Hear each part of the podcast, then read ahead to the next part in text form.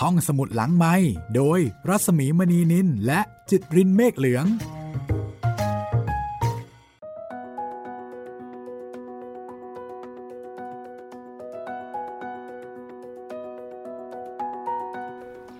สวัสดีค่ะ ยินดีต้อนรับสู่บ้านที่กลับไม่ได้ค่ะ สวัสดีคุณจิตเรนค่ะ สวัสดีครับพี่หมีครับ กลับมากับบ้านที่กลับไม่ได้ตอนที่ 3 นะครับ วันนี้มีคนหายอีกแล้วครับพี่ รามินก็หายไป ก็ต้องติดตามกันต่อค่ะ บ้านที่กลับไม่ได้ของบุญเลิศ วิเศษปรีชานะคะ รวมเรื่องสั้นเล่มแรกของผู้เขียนโลกของคนไร้บ้าน และสายสตรีทค่ะ แล้วก็เล่มนี้นะคะ เป็นเรื่องสั้นมนุษยวิทยา ก็เป็นเรื่องสั้นในแนวที่ไม่ค่อยได้อ่านสักเท่าไหร่นะคะ เป็นอีกอีกแนวหนึ่งค่ะ เป็นข้อมูลที่ผู้เขียนก็คือ อาจารย์บุญเลิศวิเศษปรีชาได้ไปสัมผัสมาด้วยตัวเองค่ะ ครับ หลังจากตอนที่แล้วนี่รอร้านหายไปนะครับ ก็ไปทำธุรกิจขายบุหรี่อยู่ แต่ตอนนี้รามินก็หายไปเหมือนกัน แต่ไม่รู้ว่าจะเหตุผลเดียวกันกับรอร้านหรือเปล่า หรือว่าไปทำอะไรที่มันดีกว่า อ่า ก็ไม่แน่เหมือนกันนะหรือว่า หรือว่าแย่กว่าก็ไม่แน่เหมือนกันนะครับพี่ก็เป็นไปได้ทั้งนั้น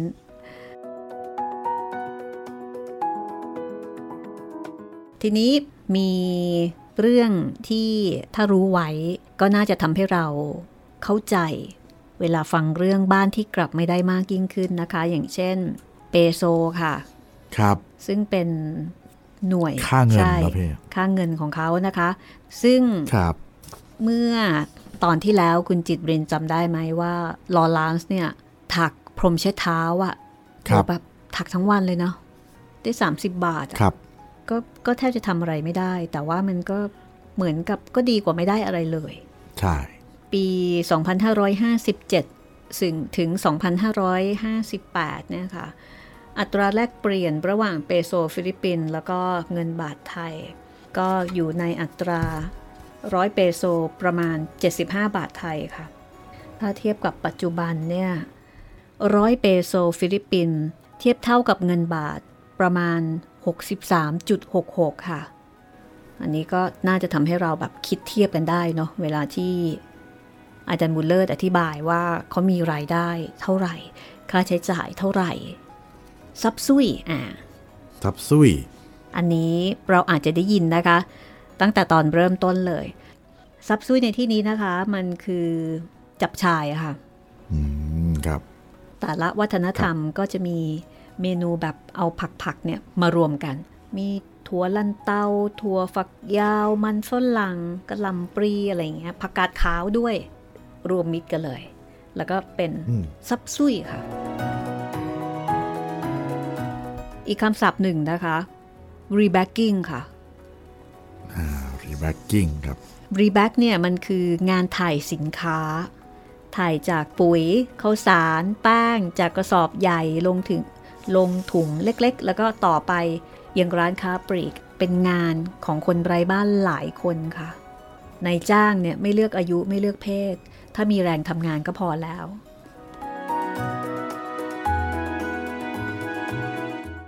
ในตอนนี้นะคะ เราจะกลับไปที่รามินค่ะ ตามไปที่ฟิลิปปินส์กันเลยกันแล้วกันนะคะว่า รามินก็หายไป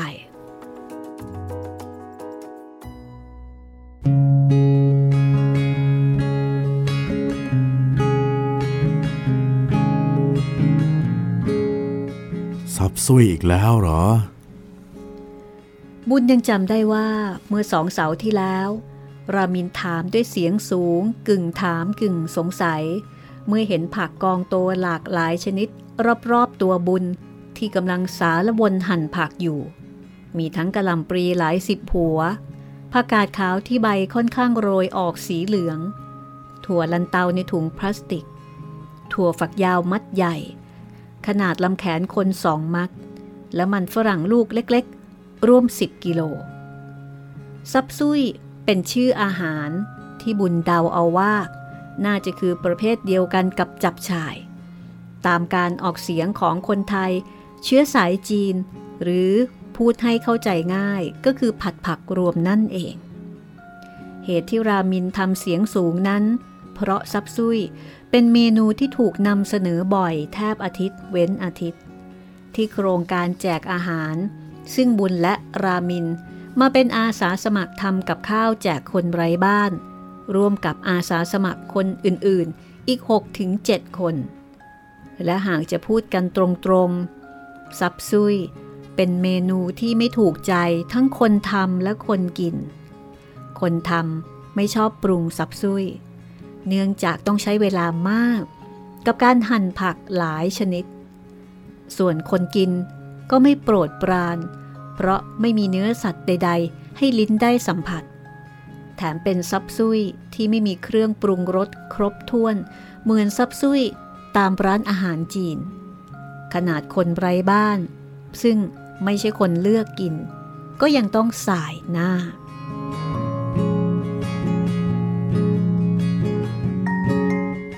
รามิน เป็นอาสาสมัครของโครงการแจกอาหาร ที่ไม่ได้มาเป็นประจำทุกคืนวันเสาร์ถึงเที่ยงวันอาทิตย์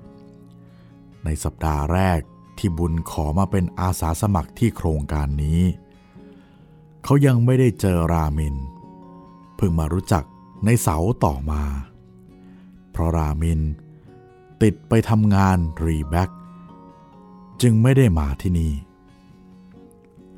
repack คืองานถ่ายสินค้า เช่น ปุ๋ยข้าวสาร แป้ง จากกระสอบใหญ่ ลงถุงเล็กๆสำหรับส่งต่อไปยังร้านปลีก เป็นงานของคนไร้บ้านหลายคน เพราะนายจ้างไม่เลือกอายุ เพศของคนงาน ขอให้มีแรงทำงานก็พอ ที่สำคัญคือต่างจากงานประจำอื่นๆ ที่นายจ้างมักตรวจสอบประวัติลูกจ้างทำให้คนหางานซึ่งเคยต้องโทษติดคุกติดตาราง ไม่สามารถสมัครเข้าทำงานอื่นได้ งาน repack ไม่เกี่ยงประวัติลูกจ้าง จึงกลายเป็นแหล่งงานให้กับคนที่มีประวัติได้พอมีงานทำงาน repack นี้ จะไปทำที่เมืองที่มีท่าเรือ ห่างจากมะนิลาไป 3-4 ชั่วโมง เช่น บาตาอันและบาตังกัส เพราะสินค้า ที่นำมาถ่ายใส่ถุงใหม่นั้น เป็นสินค้านำเข้า เช่น จากเวียดนาม อินโดนีเซีย รวมทั้งไทย การไปทำงานแต่ละครั้งใช้เวลา 5-10 วัน ขึ้นอยู่กับปริมาณงานและสภาพดินฟ้าอากาศ ขาไป ผู้รับเหมาจะออกค่ารถให้คนงาน แต่ขากลับ คนงานจะต้องจ่ายค่ารถเอง รายได้ขึ้นกับปริมาณงานที่ทำบางคนหักค่ารถแล้ว อาจเหลือ 500 เปโซสำหรับงานที่ทำห้าวัน บางคนอาจจะกลับมาแค่ตัวเปล่า เพราะระหว่างทำงานก็กินและดื่มหมดไปพร้อมๆกัน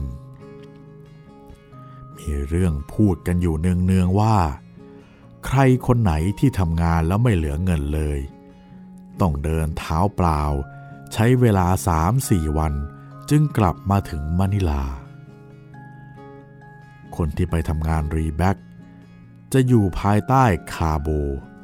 คือหัวหน้างานที่มีลูกน้องในกลุ่ม 9 คน คาโบจะขึ้นกับผู้รับเหมา ที่จะจ่ายค่าแรงให้คาโบ ไปแจกจ่ายกับลูกทีม ซึ่งแน่นอนว่า คาโบจะได้ส่วนแบ่งค่าจ้างสูงกว่าลูกทีมคนอื่นๆ ระบบคาโบเป็นระบบที่ใช้กันทั่วไป ในหมู่แรงงานรับเหมาแบกหามตามโกดัง บุญจำได้ว่า อาทิตย์ที่แล้ว รามินไปทำงาน repack ไม่ได้มาช่วยงานที่นี่ แต่เขาไม่แน่ใจว่า อาทิตย์นี้ รามินจะกลับมาจากงาน repack แล้วหรือยัง บุญจึงอยากให้รามินมาคืนนี้ ไม่ใช่แค่มาช่วยหั่นผักนานาชนิดเตรียมซับซุยเท่านั้น แต่บุญอยากฟังรามินเล่าให้ฟังว่า เขาจัดการลูกทีมได้ดีขนาดไหน กับบทบาทคาโบคนใหม่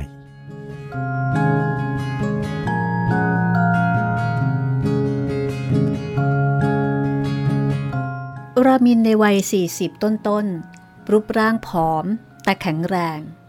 เวลาร้านขายข้าวสาร เอาถุงข้าวสารน้ำหนัก 50 กิโลกรัม มาส่งที่หน้าโรงเรียน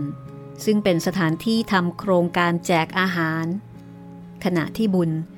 พยายามออกแรงขยับถุงข้าวสาร ให้ไปอยู่บนรถเข็นสองล้อ เหมือนรถเข็นผักตามตลาด เพื่อจะได้เข็นเข้าไปในโรงเรียน รามินเห็นแล้วรำคาญตา เขาบอกให้บุญหลีกไป แล้วก็ออกแรงกระชากถุงข้าวสารเทินขึ้นบนบ่าเห็นกล้ามเนื้อที่ลำแขนเกรงเป็นมัด บ่งบอกว่านี่เป็นร่างกายที่เอาไว้รับมือกับงานแบกหามที่ท่าเรือ และยังต้องอดนอนทำงานไม่หยุดเพื่อให้ทันกับเที่ยวเรือ แม้รามินจะไม่ได้มาเป็นอาสาสมัครที่มาทุกเสาร์แต่เขากลับเป็นคนที่บุญรู้สึกสนิทที่สุดในบรรดาอาสาสมัครทั้งหมด เพราะรามินไม่ปล่อยให้บุญนั่งหั่นผักอยู่คนเดียว แต่ช่วยจัดการเจ้าผักทั้งหลายด้วย บุญไม่ต้องหั่นปลาณีตขนาดนั้น นี่มันแค่ฟิตติ้งโปรแกรม ไม่ใช่ทำขาย หั่นใหญ่บ้างเล็กบ้างก็ไม่เป็นไร ไม่ต้องบรรจงมาก รามินมากพูดทำนองนี้เมื่อเห็นบุญประดิษฐ์ประดอยหั่นผัก นอกจากนี้ รามินยังเป็นอาสาสมัครที่ดูเป็นมิตรกว่าคนอื่น บุญไม่เคยเห็นรามินตวาดคนไร้บ้าน ผิดกับอาสาสมัครคนอื่นๆ ที่มักขึ้นเสียง กับคนไร้บ้านหน้าใหม่ๆ ที่ยังไม่รู้ระบบของที่นี่ เช่น คนที่มาขอถุงพลาสติกสำหรับไปใส่ข้าวต้มตอนเช้า เพราะไม่รู้ว่าจะต้องเตรียมมาเอง จะถูกตะคอกกลับว่า ไม่มี ไปหาที่อื่น ทั้งท่านที่ถุงพลาสติกสำหรับตักใส่ข้าวสวยและกับข้าว ก็มีเห็นอยู่ทนโทษ แถมยังบ่นตามหลังอีกว่า ขืนให้ไปคนหนึ่งเดี๋ยวต่อไปก็มาขอกันทุกคน ในสถานการณ์เช่นนี้ รามินจะนิ่งเฉยไม่อยากมีปัญหากับเพื่อนอาสาสมัครด้วยกัน รอสักพัก เขาจึงเลี่ยงหยิบถุงพลาสติก ไปให้คนไร้บ้านหน้าใหม่คนนั้นแทนมากกว่ารูปร่างกำยำและความมีน้ำใจของรามิน เรื่องราวชีวิต ที่สมบุกสมบันปากกัดตีนถีบมาตั้งแต่เด็กทำให้บุญนับถือรามินมากขึ้น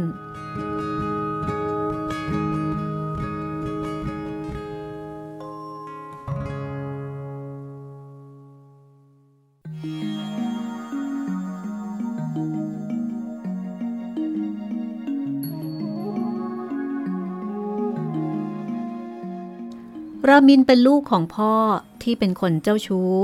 พ่อติดผู้หญิง แล้วหอบหิ้วแกไปจากบ้านตั้งแต่เล็ก ยังไม่ถึงวัยเข้าโรงเรียน โดยหวังจะได้ไปอยู่กินกับหญิงคนใหม่ ที่จังหวัดบีคอลทางใต้ของเกาะลูซอน ครั้นไปถึงบีคอลพ่อแม่ของฝ่ายหญิงตั้งแง่รังเกียจพ่อ เมื่อเป็นเช่นนี้ พ่อจึงไม่ได้อยู่กับหญิงที่หมายปอง แล้วก็ไม่ได้สนใจใยดีรามิน สุดท้าย ก็ถูกยกให้เป็นลูกบุญธรรมให้กับคู่ผัวเมียที่ไม่มีลูก แม้จะไม่ถึงขั้นสมบูรณ์พูนสุข ชีวิตของเด็กชายรามินก็ราบรื่นดีกับพ่อแม่บุญธรรม ได้เรียนหนังสือ และก็ช่วยงานบ้านอย่างซักผ้า แต่แล้วโชคชะตาก็ไม่เข้าข้างเพราะพ่อบุญธรรม พลัดหล่นจากต้นมะพร้าวที่หักลงมาทับแกตาย ว่ากันว่า เหตุการณ์นี้เกิดขึ้น เพราะมีใครใช้คุณใสกับพ่อ หลังจากนั้น แม่บุญธรรมก็ตกอยู่ในความเศร้าโศกทำใจไม่ได้ เธอกินแต่เหล้าเด็กชายรามินจึงกลายเป็นภาระที่ไม่พึงประสงค์ของบรรดานานะ รอบๆตัวแม่บุญธรรม และต้องการให้รามินออกจากโรงเรียนตั้งแต่ชั้นป .3 ตอนนั้นเราร้องไห้ เพราะเรียนแค่ป .3 แล้วก็อยากเรียนต่อ แต่น้าบอกไม่มีเงินส่งให้เรียนแล้ว ต้องออกจากโรงเรียน เราก็ร้องไห้แล้วก็ร้องไห้ จนกระทั่งเพื่อนคนหนึ่ง เป็นเพื่อนที่ดีมาก เรายังจำชื่อได้จนถึงทุกวันนี้เลย ถามว่าร้องไห้ทำไม พอเราบอกปัญหา เพื่อนคนนี้ก็ให้คำแนะนำเพื่อนที่แสนดีในวัยเด็ก ก็ให้คำแนะนำรามินว่า ที่บ้านไม่ส่งเรียน ก็หาเงินเรียนเองสิ เราตัวเล็กๆแค่นี้ จะหาเงินยังไงเล่านี่ แกมากับเรานี่ เราจะบอกให้ ว่าแล้ว เพื่อนวัยเยาว์ก็จูงมือรามินเดินเลาะจากโรงเรียน ไปตลาดนัดยามเย็นที่มีคนจอแจรามินกว่าสายตา มองตลาดที่เด็กเล็กอย่างเขาไม่คุ้นเคยนะ ด้านซ้ายของตลาด เป็นลานสำหรับจอดรถมอเตอร์ไซค์ส่วนตัว ซ้ายถัดไปอีก เป็นที่จอดรถวินมอเตอร์ไซค์ที่มีพ่วงข้าง ให้คนโดยสารนั่ง ซึ่งคนที่นี่เรียกว่าsidecar รถ sidecar รับคนโดยสารได้ถึง 6 คน คือซ้อนท้ายสองคน และในที่นั่งพ่วงข้างอีก 4 คน โดยคนโดยสารจะนั่งเบียดกันเป็นคู่บนที่นั่งที่มีสองแถวหันหน้าเข้าหากัน ด้านหน้าและด้านขวาของตลาด เป็นถนนที่ตัดผ่านด้านหน้า แล้วโค้งเลี้ยวซ้าย อ้อมตลาดออกไปนอกเมือง ส่วนด้านหลังเป็นบ้านคนซึ่งไม่หนาแน่นมากนัก ตลาดต่างจังหวัดไม่ได้มีอาคารร้านค้าเหมือนตลาดในเมือง มีแคร่ทำจากไม้ไผ่สำหรับตั้งวางของขาย มีร่มผ้าใบเนื้อหนาสีเขียว กางไว้ คอยกันแดดกันฝน แผงขายเนื้อสัตว์ พวกเนื้อหมู เนื้อไก่ และปลาอยู่ด้านใน ถัดมาเป็นแผงขายผักสดๆ นานาชนิด ส่วนแผงด้านหน้าที่อยู่ติดถนน เป็นแผงขายของแห้งอย่างหอม กระเทียม กะปิ หลากสีสัน และแผงขายผลไม้ เช่น มะม่วงสุกแต่ลูกกลมสั้นกว่าที่ขายในเมืองไทย สับปะรด ลูกโต และกล้วยหอมที่ค่อนข้างช้ำ สีออกดำคล้ำ ส่วนมะพร้าวนั้น ขายอยู่บนรถเข็นที่ทำจากไม้หน้าสามประกอบกับไม้กระดานหน้าหก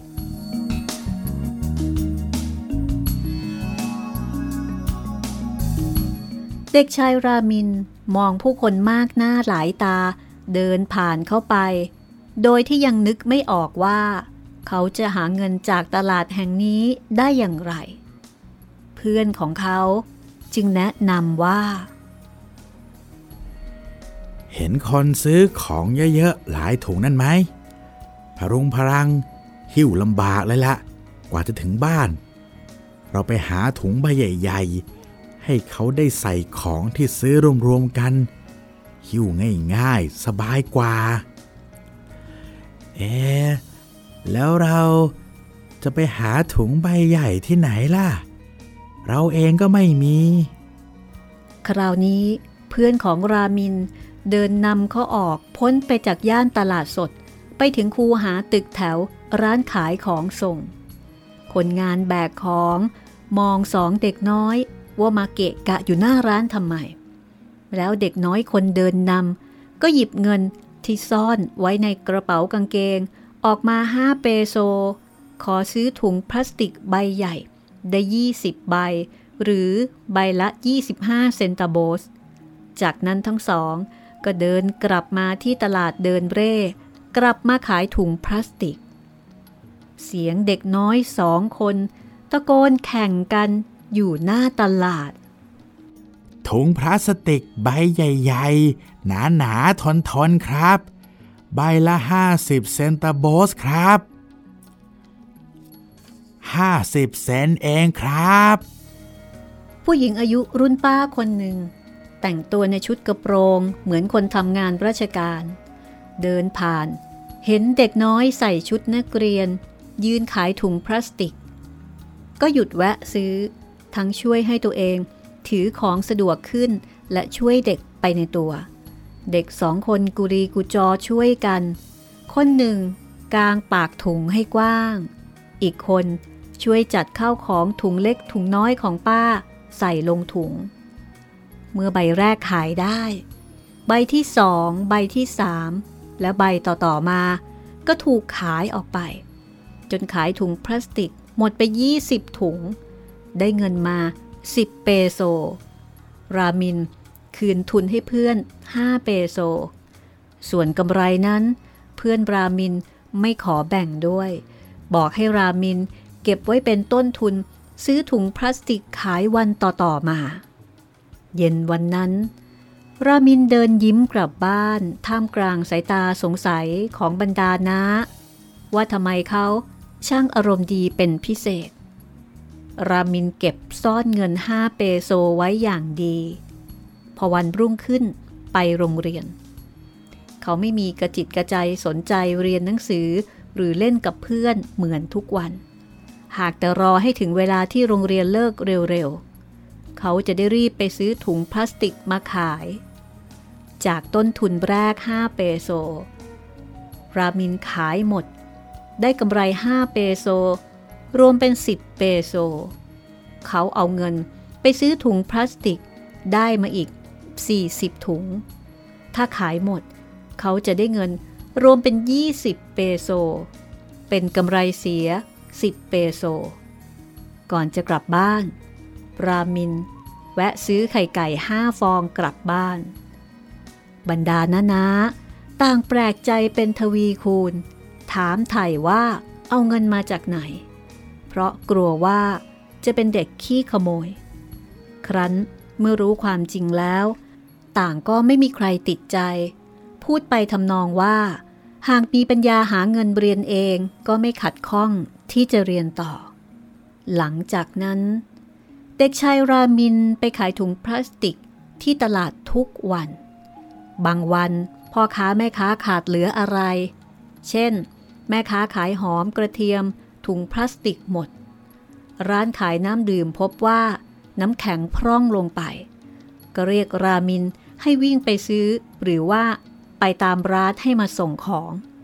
แล้วก็ให้เงินกับรามินเล็กๆ น้อยๆ พอเป็นรายได้เสริม ตลอดป .4 ถึงป .6 เด็กชายรามินหาเงินเรียนด้วยตัวเอง จนเรื่องรู้ไปถึงครูประจำชั้น ก็หาทางช่วยเหลือ ให้ได้ทุนจากโรงเรียนเป็นค่าสมุดหนังสือ ชุดนักเรียน ไม่ต้องเดือดร้อนแม่และนา้า ด้วยเหตุที่สู้ชีวิตมาตั้งแต่เด็กนี่เอง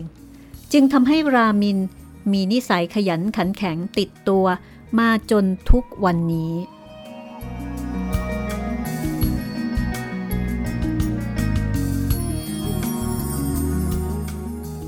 วันแห่งความทรงจำในวัยเด็กวันหนึ่งของรามิน คือวันที่เขาเรียนจบชั้นประถมหก นอกจากจะได้ความรู้พออ่านออกเขียนได้แล้ว เขายังได้รับประกาศเป็นนักเรียนดีเด่นของโรงเรียนด้วย ซึ่งไม่ได้มาเพราะผลการเรียนดี แต่เพราะโรงเรียนเห็นว่า เขาเป็นเด็กขยัน แม้พ่อจะเสียชีวิตแล้ว และแม่ก็ไม่ได้สนใจดูแล ยังสู้อุตสาห์เรียนจนจบได้ แต่วันที่น่ายินดีนี้ ก็กลายเป็นวันหงอยเหงาของเด็กชายรามินเช่นกัน ในขณะที่เพื่อนๆ มีพ่อแม่พี่น้องมายินดีที่ได้เรียนจบประถม เด็กบางคนมีพ่อแม่เอาดอกไม้ของขวัญมาให้ แต่รามินที่ได้ประกาศเป็นนักเรียนดีเด่น กลับไม่มีคนทางบ้าน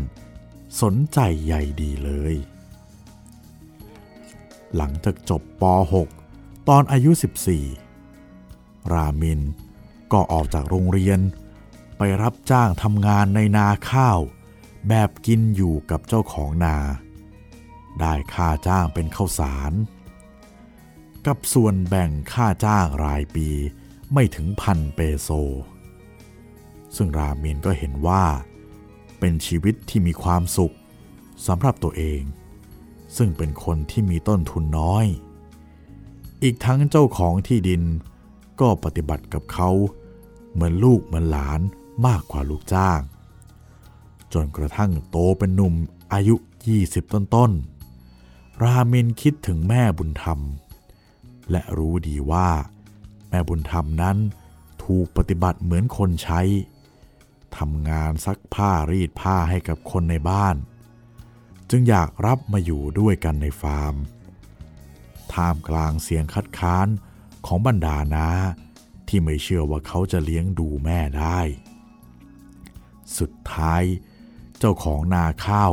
ต้องช่วยยืนยันว่า รามินทำงานอยู่กับตนและมีที่อยู่จริง แม้ชีวิตทำงานในนาข้าว จะไม่ได้สะดวกสบาย หรือมั่งมีเงินทองมากมาย แต่กลับเป็นช่วงชีวิตที่รามินมีความสุขที่สุดในชีวิต ไม่เคยอดอยาก เพราะได้กินอยู่กับเจ้าของที่ มีแม่อยู่ใกล้ๆ นึกถึงช่วงเวลานั้นขึ้นมาครั้งใด แววตาของรามินส่องประกายด้วยความสุข แต่ช่วงเวลาของความสุขเรียบง่าย ก็จบลงอย่างรวดเร็ว เมื่อวันโรคพรากชีวิตของแม่บุญธรรมในอีกสองปีต่อมา เป็นเหตุให้รามิน อยากหนีไปจากสภาพแวดล้อมเดิม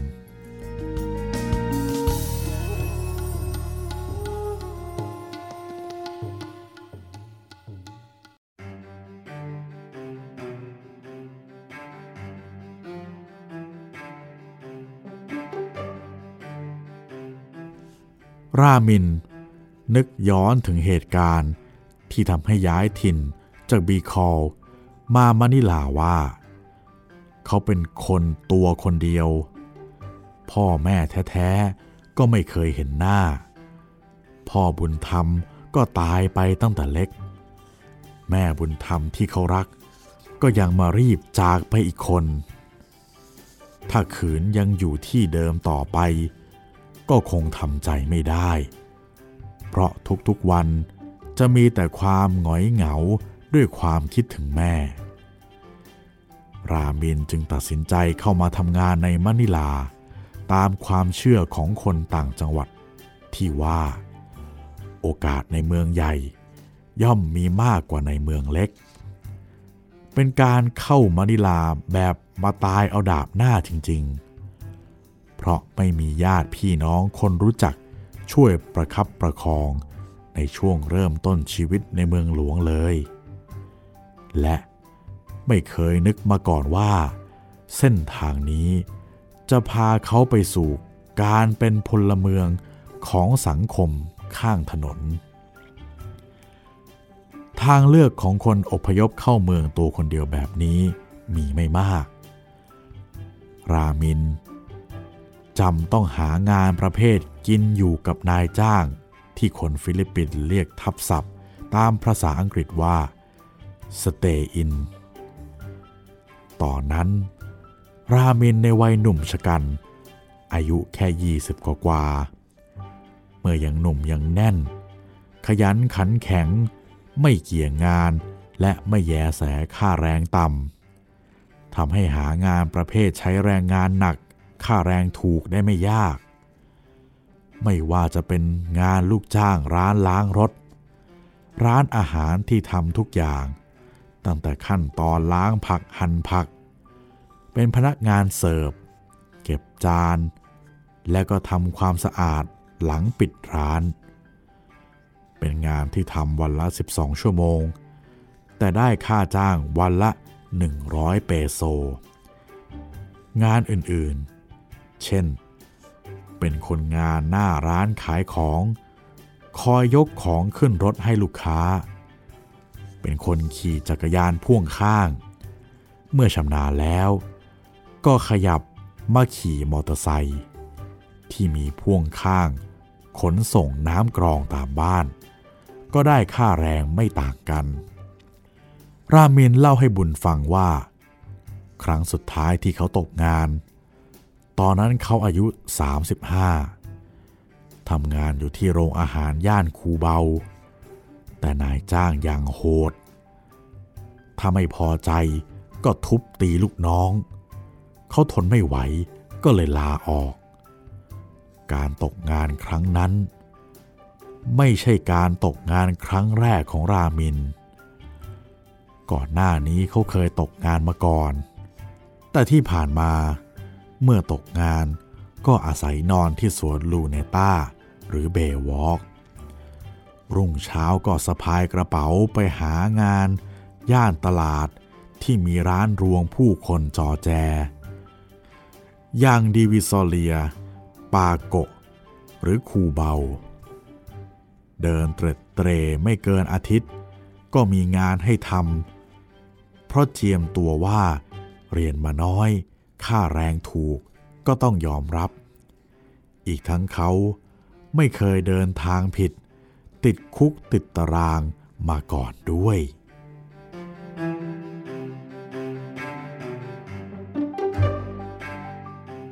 แต่การตกงานครั้งสุดท้ายไม่เหมือนครั้งที่ผ่านๆมา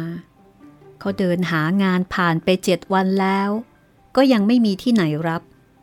เงินก้อนสุดท้ายที่ได้จากนายจ้างก็ร่อยหลอ เพราะต้องกินอยู่ทุกวัน ล่วงถึงวันที่สิบเงินที่พยายามประหยัดใช้ก็หมดลง ในที่สุด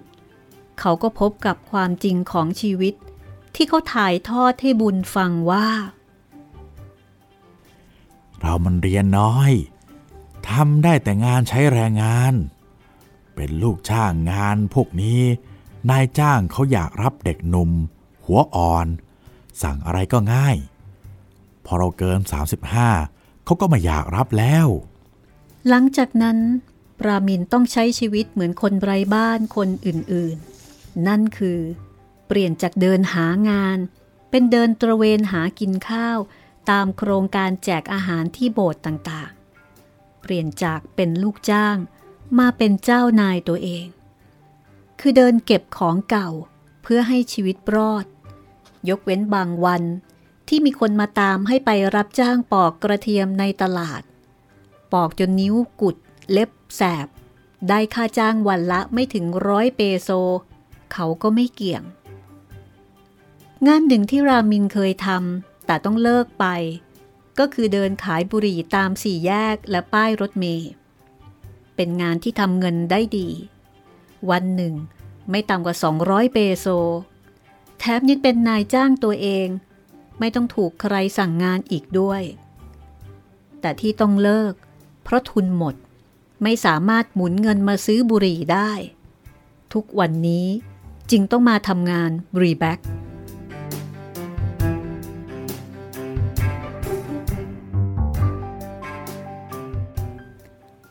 เสาร์วันหนึ่ง ทีมอาสาสมัครต้องมาช่วยกันจัดข้าวของในห้องเก็บข้าวของเครื่องใช้สำหรับโครงการแจกอาหารที่รกมาก จนกลายเป็นรังหนู ในระหว่างที่กำลังรื้อจัดข้าวของ รามิน หยิบกล่องใส่บุหรี่สำหรับเดินขายตามสี่แยกที่อยู่ในห้องเก็บของมาปัดฝุ่น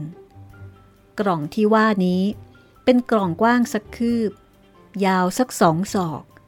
ตีเป็นช่องกั้น ช่องละประมาณหนึ่งคืบสำหรับใส่บุหรี่หลากยี่ห้อ ทุกช่องเปิดโล่ง เว้นแต่ช่องล่างจะมีฝาปิดแบบเลื่อนซ้ายเลื่อนขวาสำหรับคนขายเอาไว้ใส่เงิน ปรามินหยิบกล่องที่ว่าขึ้นมาถือ จับด้านที่มีบานเก็บเงินไว้ด้านล่าง แล้วเอาด้านยาวของกล่องพิงหน้าอก ชี้ไปที่เหนือบ่า ท่าทางเหมือนคนเดินขายบุหรี่ แล้วเอามือขยับบานเลื่อนเปิดปิด สลับไปมาเร็วๆ จนเกิดเสียงไม้กระทบกันดังแต๊กๆ แล้วก็บอกว่า เมื่อก่อนเราเคยขายบุหรี่ เงินดีมากเลย ตอนนั้นได้เซอร์เฟลิก ผู้อุปถัมภ์โครงการนี้ให้ทุนไปซื้อบุหรี่ขาย แต่ตอนนี้เซอร์ตายไปแล้ว ไม่มีคนให้ทุนแล้ว บุญฟังแล้วก็นึกอยากช่วยรามิน เขานับถือรามินที่เป็นคนขยันขันแข็งและมีน้ำใจ จึงเอ่ยปากเสนอว่า ถ้ารามินอยากขายบุหรี่เขายินดีจะออกทุนให้รามิน รามินนิ่งคิดสักพัก มองดูฟ้าฝนแล้วตอบขอบใจ แต่ก็ปฏิเสธว่า ช่วงนี้พายุเข้าบ่อย ฝนตกแทบทุกวัน คงขายได้ไม่ดี เกรงว่าขายไปขายมาแล้วจะกินทุนหมด จะเสียน้ำใจว่าให้ทุนมาแล้วแต่ไม่ขายจริงจัง สักสามหรือสี่อาทิตย์ที่แล้ว บุญถามเรื่องขายบุหรี่กับรามินอีกครั้ง คราวนี้รามินตอบแบบมั่นใจขึ้นว่า ไม่ต้องห่วงแล้ว เพราะคาโบหัวหน้ากลุ่มที่แกทำงาน repack ออกไปแล้ว และผู้รับเหมาไว้ใจแก เห็นแกขยันขันแข็ง เลยตั้งให้แกเป็น cabo คนใหม่ ที่จะดูแลลูกน้องอีก 9 คน จะได้เปอร์เซ็นต์มากกว่าคนอื่น นับเป็นข่าวดีเล็กๆสำหรับคนขยันอย่างแก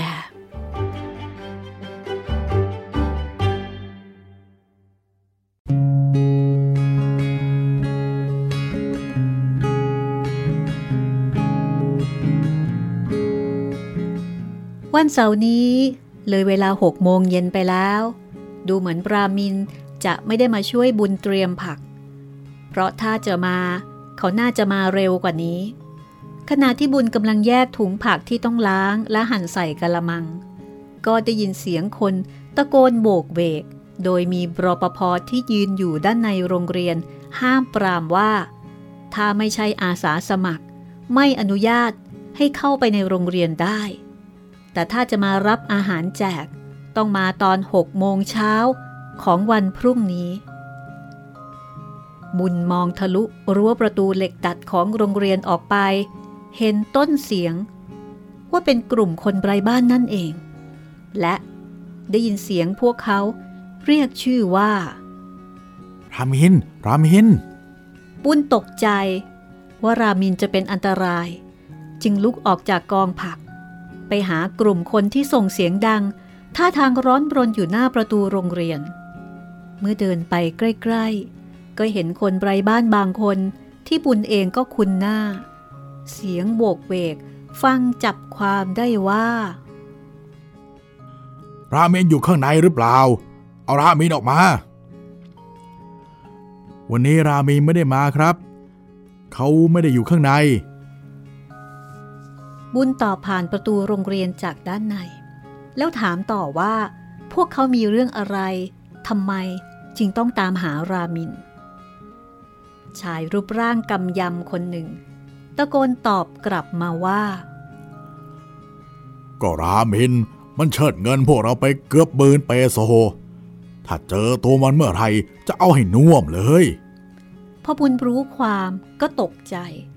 ถามไถ่ต่อว่า เรื่องราวมันเป็นมายังไง ก็ได้รับคำตอบชัดแจ้งว่า รามินน่ะเพิ่งเป็นคาโบครั้งแรก พอพวกเราทำงานเสร็จ ผู้รับเหมาก็จ่ายเงินให้รามินพอเขารับเงินแล้วก็บอกพวกเราว่า ไปกินข้าวกินปลาให้อิ่มก่อน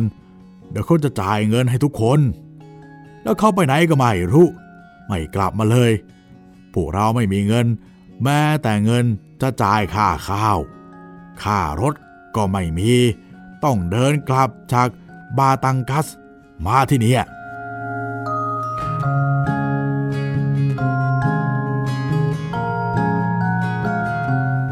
และนี่ก็คือเรื่องรามินก็หายไป เอ๊แต่ก็ฟังดูรู้สึกแบบ มันก็ยังไม่แล้วใจเหมือนกันนะ คือคือคำตอบก็ก็เข้าใจอะเพียงแต่ว่าแบบโดยบุคลิกนิสัยของรามิน จากที่บุญเล่าให้ฟังในหนังสือเล่มนี้ เราก็รู้สึกว่า เอ๊ะตายละ รามินเขามีเหตุผลอะไรหรือเปล่าทำไมถึงเป็นแบบนี้นะคะ ถึงขั้นที่ว่าถ้าเจอแล้วก็เฮ้อจะซ้อมให้น่วมเลย ครับ ก็เชิดเงินไปอะเนาะใช่ หรือว่า รามินเข้าใจอะไรผิดหรือเปล่านะตอนนั้นว่า เอ๊ะที่ได้มาเนี่ยสิไปเงินตัวเองหมดเลยหรือเปล่า แต่เรื่องนี้มันก็เหมือนกับเป็นชีวิตที่บางที มันก็เอาแน่เอานอนไม่ค่อยได้เหมือนกันเนาะอะไรที่คิดว่าดีมันก็บางทีมันก็อาจจะไม่ได้ดีอย่างที่เหมือนบุญเองอะ่ะพอเจออะไรที่ไม่ดีซึ่งเกิดอยู่กับคนที่นิสัยดีอย่างรามินอย่างเงี้ยก็รู้สึกเออไม่เข้าใจเหมือนกัน ว่าเป็นอย่างนี้ได้ยังไง ครับ เรื่องต่อๆไปค่ะ บางเรื่องก็อาจจะทำให้เราเข้าใจมากขึ้น หรือบางเรื่องบางที ก็อาจจะทำให้งงมากขึ้นก็ได้เช่นกันนะคะ ใช่ครับ อย่างเช่น ชื่อตอนของตอนต่อไปนี่ก็ทำให้งง พอสมควรครับ รันดี้อยากไปมินดาเนาแต่ชื่อเขาเพราะเนาะครับ แต่ละคนแต่ละคนรามินรันดี้ลอรานซ์ดอรัสอ่าอันนี้อยากจะไปมินดาเนานะคะ เกาะมินดาเนาครับก็ตอนต่อไปค่ะ เราก็จะมาที่นี่เลยค่ะรันดี้นะคะทำไมถึงอยากจะไปมินดาเนายังไงก็ติดตามบ้านที่กลับไม่ได้ ตอนใหม่ ๆ ได้ทุกวันจันทร์วันพุธวันศุกร์ทางเว็บไซต์แล้วก็แอปพลิเคชันของ ไทย PBS Podcast นะครับ แล้วก็สุดท้ายถ้าอยากจะติดต่อกับพวกเราสองคนก็ติดต่อกันมาได้ครับ 2 ช่องทาง ก็คือทางแฟนเพจ Facebook ไทย PBS Podcast ครับ แล้วก็แฟนเพจของพี่หมีรัศมีมณีนินนะครับ นิสัยดีแบบนี้ขยันขันแข็งแบบนี้เนี่ยมันน่าจะดีขึ้นนะ แต่ในที่สุดเนาะก็มาเป็นแบบนี้จนได้ ชีวิตก็คือชีวิตนะพี่มันมีอะไรเป็นแบบหลายนี้อย่างสมเนอะใช่ เอาละค่ะคุณผู้ฟังคะก็มาต่อกันกับตอนต่อไป รันดี อยากไปมินดาเนากับบ้านที่กลับไม่ได้ บุญเลิศ วิเศษปรีชา และห้องสมุดหลังไม้อันนี้เป็นบ้านที่กลับได้นะคะ กลับได้ตลอดเวลา ครับผมมาซ้ำบ่อยๆยังได้ได้เลยครับค่ะ เอาละค่ะวันนี้ลาไปก่อนนะคะ สวัสดีค่ะ สวัสดีครับ